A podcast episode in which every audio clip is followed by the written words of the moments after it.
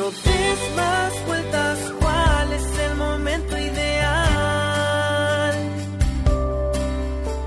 La vida es lo que vos estés dispuesta a encontrar. Este es el podcast La vida de hoy, el vivir el aquí y el ahora, en donde vamos compartiendo distintas experiencias. Y antes de que te cuente cuál es el tema que hoy vamos a hablar, te voy a decir donde vos sí podés vivir tu propia experiencia. Y es en Nisa Calzados. En Nisa Calzados vas a vivir esa experiencia de encontrar el zapato que más te guste. Podés vivir y regalar emociones. Encontrar la nueva colección primavera-verano de Sophie Martiré, Albani, Rocío y también carteras, bolsos y billeteras de Belona Bags en Radatili, en calle Moyano 1891, con un amplio horario de atención de lunes a sábados de 10 a 13 y de 15 a 19 horas. Y también está la tienda online en www.nisacalzados.com que te lo llevan a domicilio. Y seguimos buscando hablar con, con, los protagonistas, ¿no? De distintas formas de vivir, de distintas formas de adaptarse. Y en la vida de hoy decidimos en este capítulo buscar hablar con aquellas personas que tienen una particularidad en la alimentación. ¿Y cómo es vivir con eso? Lo hay desde esta enfermedad, yo la llamo nueva, ¿no? De que antes, capaz cuando uno era más chiquito, no las escuchaba, lo que es el celiaquismo, pero también está la diabetes, o sea, condiciones que hacen que vos tengas que cambiar tus hábitos en la alimentación, tu vida, es otra manera de vivir y por eso la busco a una amiga personal que se suma en este caso a este capítulo por primera vez a nuestros podcasts de ADN Sur. Ella es Mercedes Coma y ahora nos va a contar un poquito por qué la estoy convocando y por qué tiene la palabra autorizada para contarnos de este tema. Bienvenida, Mercedes, a este podcast. Hola, buenas tardes, hola, buenas tardes, quien sea que esté escuchando. ¿Cómo están? ¿Todo bien? Bien, te cuento que los podcasts es esto, puede ser a la mañana, a la tarde, a la noche, en su casa, en el auto. Esto es lo bueno, ¿no? De que cuando quieran van a poner este capítulo y nos van a escuchar. Y contanos vos para que la gente sepa por qué digo que tenés la autoridad para hablar del tema. Qué fuerte esa cosa de la autoridad, por Dios, me siento la licenciada en saberes de alimentaciones paralelas. En realidad, bueno, el, todo el tema empezó, yo te llevaba una vida absolutamente normal, nunca tuve ningún tipo de restricción ni, ni, ni problema, tengo dos hijas y em, en el año 2015 a la primera de ellas, luego de unos, de, unos estudios de laboratorio que, que, yo le mandé a pedir porque se le caía muchísimo el pelo, eh, le diagnosticaron celiaquía. No tenía ningún síntoma que no fuera para mí llamativo, más allá de, de esa caída del pelo que era llamativa, digamos, era muy llamativa, se le caía más el pelo a ella que a mí, y ella tenía apenas, tendría nueve años aproximadamente en ese momento, ocho, nueve años, y y luego de un laboratorio que en realidad quisimos descartar un montón de cosas porque no sabíamos por qué lado podía llegar a venir, yo sí notaba que ella me decía que a la tarde, después de la merienda, le dolía la panza. Y tenía algunos problemas de constipación, pero que venían, venían siendo, no, no, no, era, no eran unas cosas permanentes. Bueno, hacemos este laboratorio y le salta la celiaquía, hay distintos, no es que son distintos grados de celiaquía, pero hay, hay distintos reactivos en, en un laboratorio, no me acuerdo si son tres o cuatro, la cosa es que en el caso este de, de, mi hija mayor le dieron todos altísimos, o sea que era extremadamente celíaca, no, no, no cabía ninguna duda, no había que hacer ningún otro tipo de testeo, más allá de que el protocolo indica hacer una, una biopsia mm, de, del intestino a través de una laparoscopía, para lo cual hubo que, que anestesiarla, y luego de ese primer eh, diagnóstico tuvimos que hacernos toda, toda la familia cercana, padres, tíos, abuelos, hermanos, etcétera, el mismo, el mismo laboratorio para descartar una celiaquía encubierta, todos dimos negativo, salvo mi otra hija menor, yo tengo dos hijas, las dos me dieron positivo en el mismo año, con lo cual la verdad es que todo en la vida cambia un poco. Parece una pavada, porque en realidad la celiaquía puede ser vista como una especie de, de, alergia o de restricción. En realidad somos, somos lo que comemos y somos socialmente también lo que comemos, porque mm, compartimos mucho con, con el otro, con la comida nos juntamos mucho a comer con amigos, con familia, siempre, siempre que hay una juntada hay, hay un plato de comida de, de dulce salado según el gusto, y eh, mi hija, bueno, estaba en la primaria en ese momento, pero después también entrando en la secundaria, bueno, para las dos, ¿no es cierto?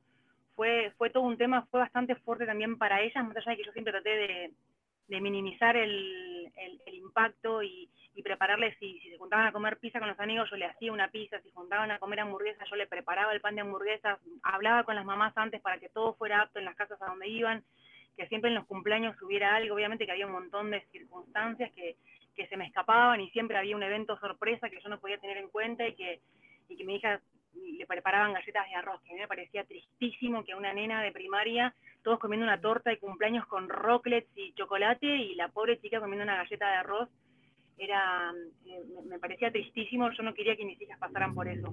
Me encanta, me encanta Mercedes esto, ¿no? Tiraste un montón, decir, bueno, somos lo que comemos hace eh, unos días tuvimos un podcast sobre ese título, ¿no? con una nutricionista hablando de, cómo nos marca, ¿no? El tema de la alimentación. Evangelina, sí, excelente. Eh, claro, con Evangelina Genari. Y eso me encanta y aparte lo estás afirmando en un estilo de vida. Y, bueno, como cualquier madre puede reaccionar, ¿no? Una situación de tus dos hijas, adelantarte, yo siempre lo digo también eh, en mi caso teniendo un hijo con discapacidad, siempre como que iba dos cuadras adelante de él para correrle los obstáculos, para que la rampa no esté obstruida, lo hacemos como madres, pero después llega un momento que ellos también aprenden y ellos empiezan a correr sus obstáculos, ellos empiezan a eh, saber el tema de su alimentación. ¿Cómo, ¿Cómo fue con las nenas? ¿Cómo lo tomaron ellas? Sí, ellas por suerte las dos lo tomaron siempre con mucha naturalidad y, de manera muy abierta, hablaron con todos sus, sus pares diciéndoles, ellos estaban en un colegio que tenían doble escolaridad y que almorzaban en el colegio, entonces había un montón de, mm, circunstancias que yo no podía cuidar, como por ejemplo que le pasaran un, pan por encima, que se pusieran a tirar panes en, un almuerzo, que, lamentablemente es lo más normal del mundo, en cosas de chicos de primaria, y bueno, para Carola significaba poder a veces quedarte sin comer porque, porque la comida podía estar con, contaminación cruzada, hay un montón de cuestiones que tener en cuenta. Para una enfermedad que para mí, te soy sincera, en, en, un, antes de conocerla era una pavada, era como, era como una, una alergia, no era nada, no era nada tan grave y en los hechos no es tan grave requiere únicamente una dieta y no requiere de medicación ni nada por el estilo.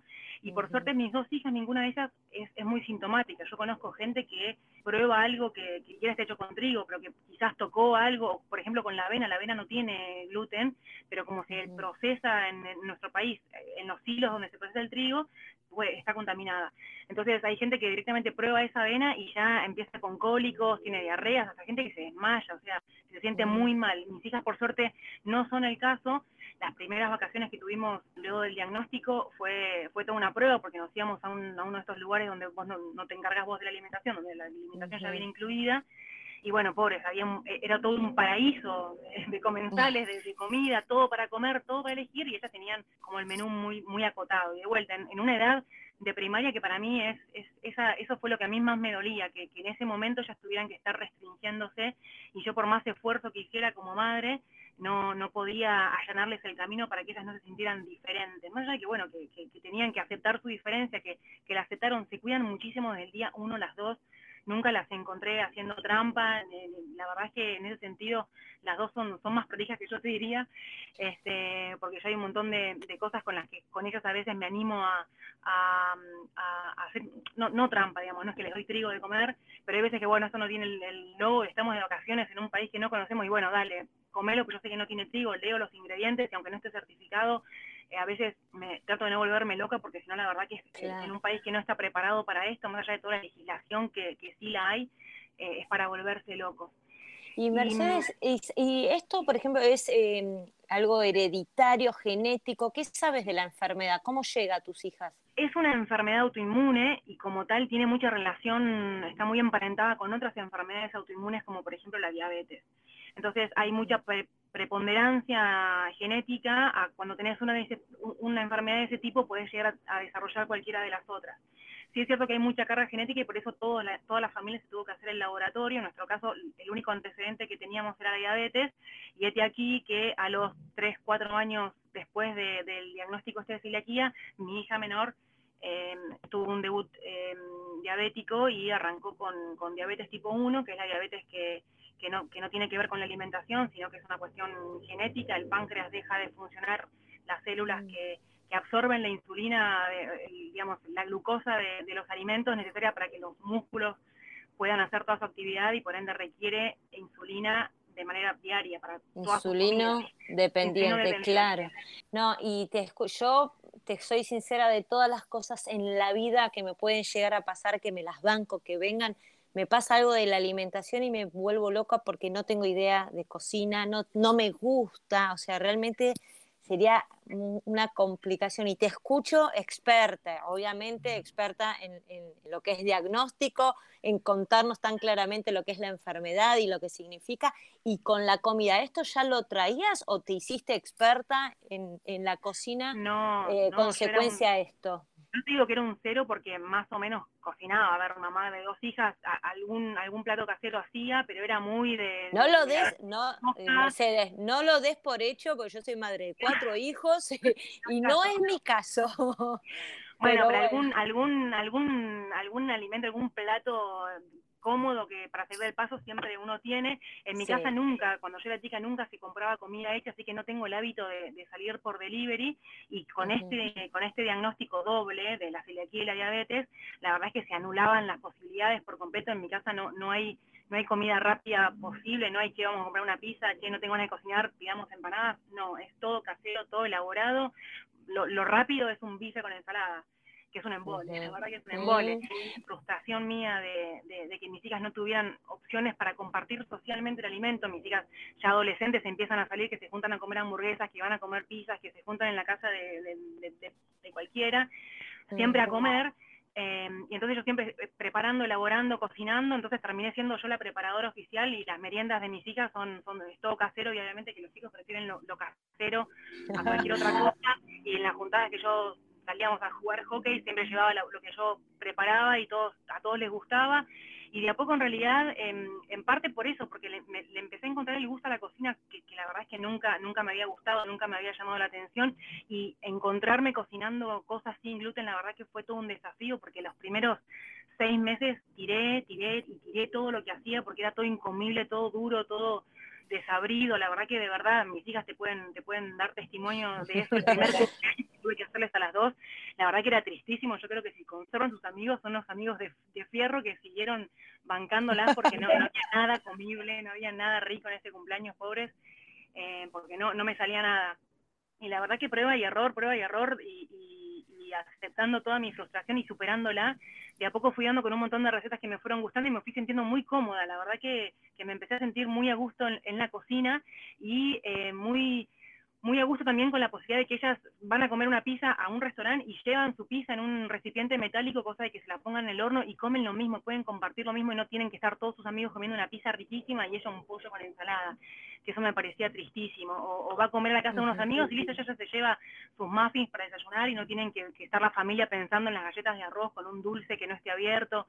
Todas esas incomodidades que surgen cuando, cuando hay un celíaco en la mesa, eh, podían llegar a ser salvadas con esta posibilidad y por eso arranqué en principio ofreciéndolo entre mis conocidos y, la verdad que, fue, un, boom. Yo preparo ahora cosas sin, sin gluten para mm, a, pedido por encargo y también elaboro muchas cosas sin, sin azúcar y bajas en carbohidratos para, para diabéticos y hay mucho, mucho celíaco y no celíaco y diabético y también no diabético que elige comer sin gluten, que elige comer sin azúcar y que elige comer sin harinas o sin lácteos y, y por suerte estamos todo el tiempo probando con mi hija menor, que es, que es la que tiene diabetes, que es la que más le gusta la cocina, eh, siempre probando recetas nuevas que, que, incluyan todas estas cosas que, porque sufrimos, digamos, porque en carne propia sabemos lo que es estar limitado, sabemos lo que es que un alimento te, haga mal y que la industria alimentaria no lo reconozca, eh, y las cosas envasadas, la verdad es que son tristes, más allá de que son una excelente opción cuando para salir del paso, son, son feas, si vos probás unas galletas envasadas, la verdad es que no, no te da muchas ganas de seguir comprándolas.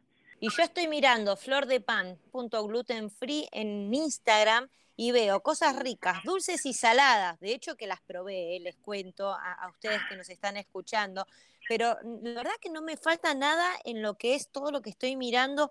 Eh, veo cosas como con chocolate, no sé si es chocolate, pero es impresionante. Desde brownies, desde panes, desde cosas dulces, eh, sanguchitos, por eso eh, esto, decir, o sea, eh, pueden comer lo que quieran, todo con, productos especiales, ¿es así? Claro, la idea es esa, todo tiene que ser apto en la cocina. En mi casa ya no sé, no sé, ya no conozco la harina de trigo, no entra un paquete de harina de trigo en mi casa hace, hace años, desde que fue el diagnóstico, ya no lo hubo más porque no puedes cocinar en los mismos en los mismos recipientes, por ejemplo, no podés usar los mismos batidores ni las mismas ollas, entonces ya directamente no, no se elabora nada con trigo y, y todo lo que se prepara es, es apto y, a la vez incursionamos en nuevas recetas, como te dije, de, de cosas sin azúcar.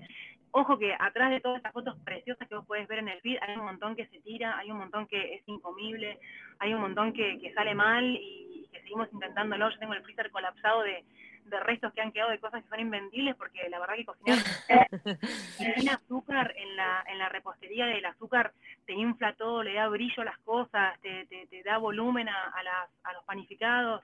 Y trabajar sin, sin azúcar, la verdad que fue un, fue un camino mucho más difícil que el trabajar sin gluten para mí, en lo personal, pero, pero bueno, era, era eso o dejarla a mi hija comiendo una mandarina todo el día, porque no, no podía comer nada con azúcar. Y Eh, hay todo un mundo por descubrir, ¿no? Todavía. Por ejemplo, ahora para las fiestas hay también menú. ¿Qué, qué comen las, las personas que tienen celiaquismo? Lo, lo mismo, lo mismo nada más que, que- que sin gluten, o sea, hay pan dulce sin gluten, hay, hay budines sin gluten, hay galletas que se pueden hacer de jengibre sin gluten, todo se puede hacer sin gluten, sabiendo más o menos cambiar los ingredientes, se le agrega la harina de, de arroz, en realidad se hace una premezcla con harina de arroz, con, con distintos almidones que van logrando distintas texturas en, en la masa y se le agrega unas sustancias que reemplazan el gluten, pero que, bueno, no generan esta intolerancia en los celíacos, pero que, que, que logra aglutinar los, los, los, los, los- secos, digamos, las harinas, para, para lograr algo que sea digno y que dé ganas de comerlo y que hasta sea sabroso. Y que encima, la verdad es que si vos empezás a comer sin gluten, te das cuenta que una vez que comes algo con gluten te cae sumamente pesado.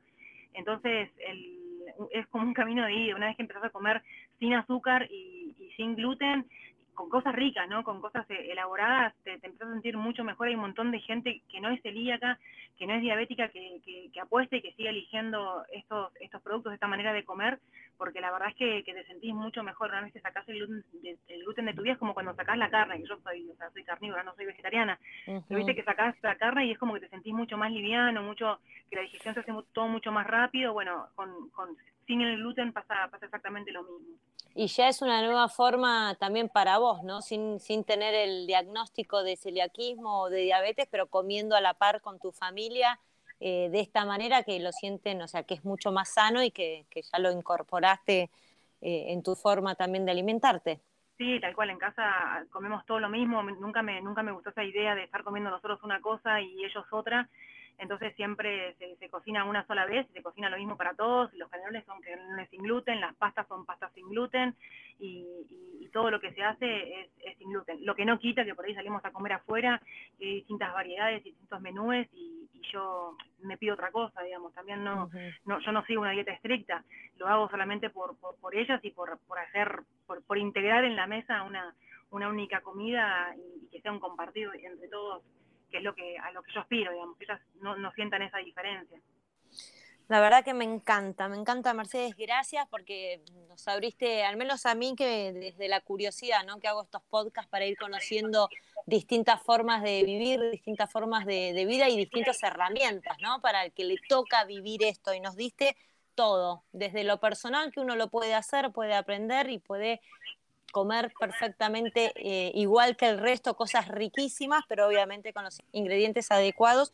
Y al que, si fuese a mí, que, que, que no, no iría por la cocina, tendría ahí eh, flor de Una pan opción. como para, para pedirte a vos que también seas mi, mi cocinera en la familia. Así que Tu guía gracias, totalmente. Mer, algo que, que creas que falte de comunicar, decir desde tu experiencia, algún mensaje Sí, me, me encantaría poder decir, yo cuando recibí el diagnóstico primero de celiaquía, sobre todo de mi primera hija, que era que, que fue la primera la primera anomalía en la familia, las, mis hijas siempre fueron sumamente sanas, yo siempre fui sana, nunca tuve ningún problema de salud, y la verdad que el primer diagnóstico de, de algo que, no andaba bien en su intestino y que iba a ser de por vida, a mí me, me- me costó mucho superarlo.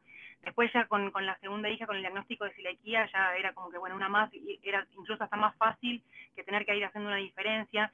Y después me pasó algo parecido cuando, cuando a la menor le diagnosticaron la diabetes, fue la verdad que un baldazo de agua fría, fue durísimo para mí tener que aceptar la realidad de que mi hija tuviera que vivir inyectándose insulina para, para poder hacer lo que quisiera.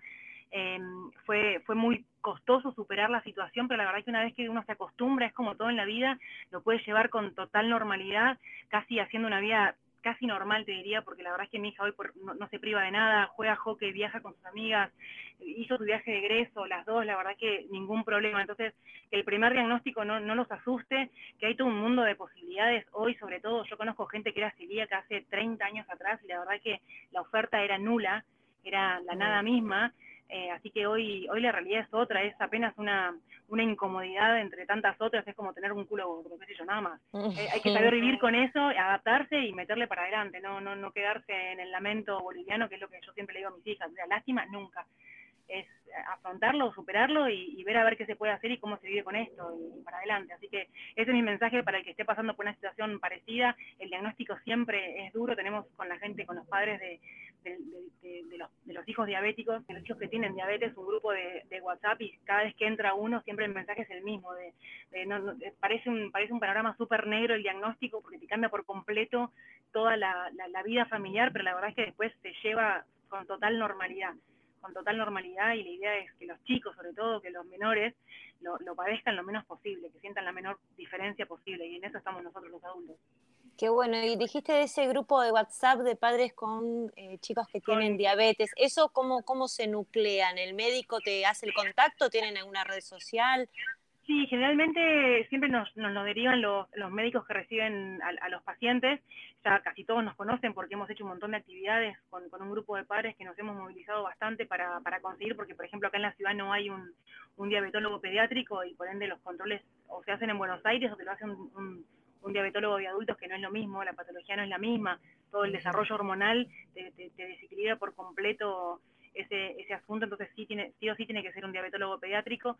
Entonces, bueno, nos fuimos juntando, hemos hecho un montón de, congresos, de charlas, de merienda junto con los chicos para que los chicos aprendan a contar los carbohidratos. La insulina se inyecta al cuerpo en función de la cantidad de carbohidratos que se comen, en función de, si estás menstruando o no, en función de si hiciste actividad física o no, en función del estado de ánimo. Es, es la verdad que las matemáticas no aplican para esa parte y es todo un aprendizaje y, en ese grupo nos, nos ayudamos mucho, pero muchísimo entre todos y, nos, mostramos distintas opciones. Yo conseguí esto en el súper y helado sin azúcar.